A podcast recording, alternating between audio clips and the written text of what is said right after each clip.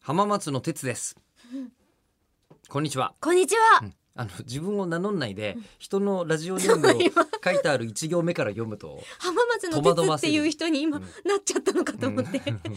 前回の続きがありますので、はいどうも本当はあの有楽町のヨピでございますはい、はいえーどちらですかえ横浜で生まれました、うんええりこと申しますはい、えー横浜に生まれたえりこさん探してみたい気もちょっとしてきますね私ですよえーあのほら募集してみたらいるんじゃないですかえりこさんあは他にも他にも横浜生まれのいた場合どうするなんか配るうーんまだあれ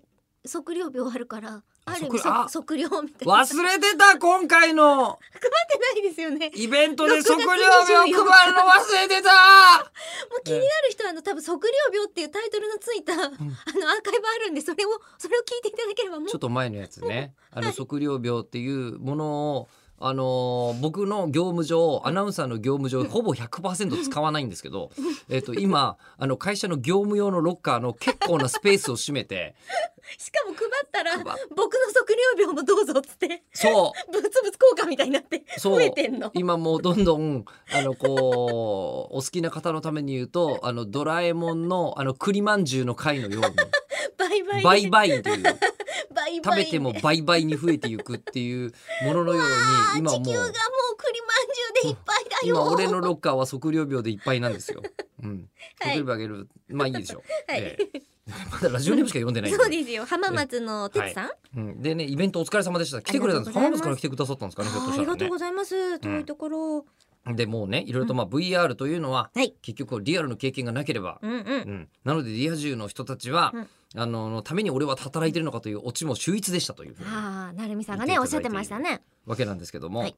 えー今回のパワーワードは、はいラジオは VR うんじゃないかと思います。吉田さんが言ったやつだうん、でしたっけか。うーん、まあいや私かあのね、俺結構ね、勢いで物を言ってるし、嫌いがあるんですよ。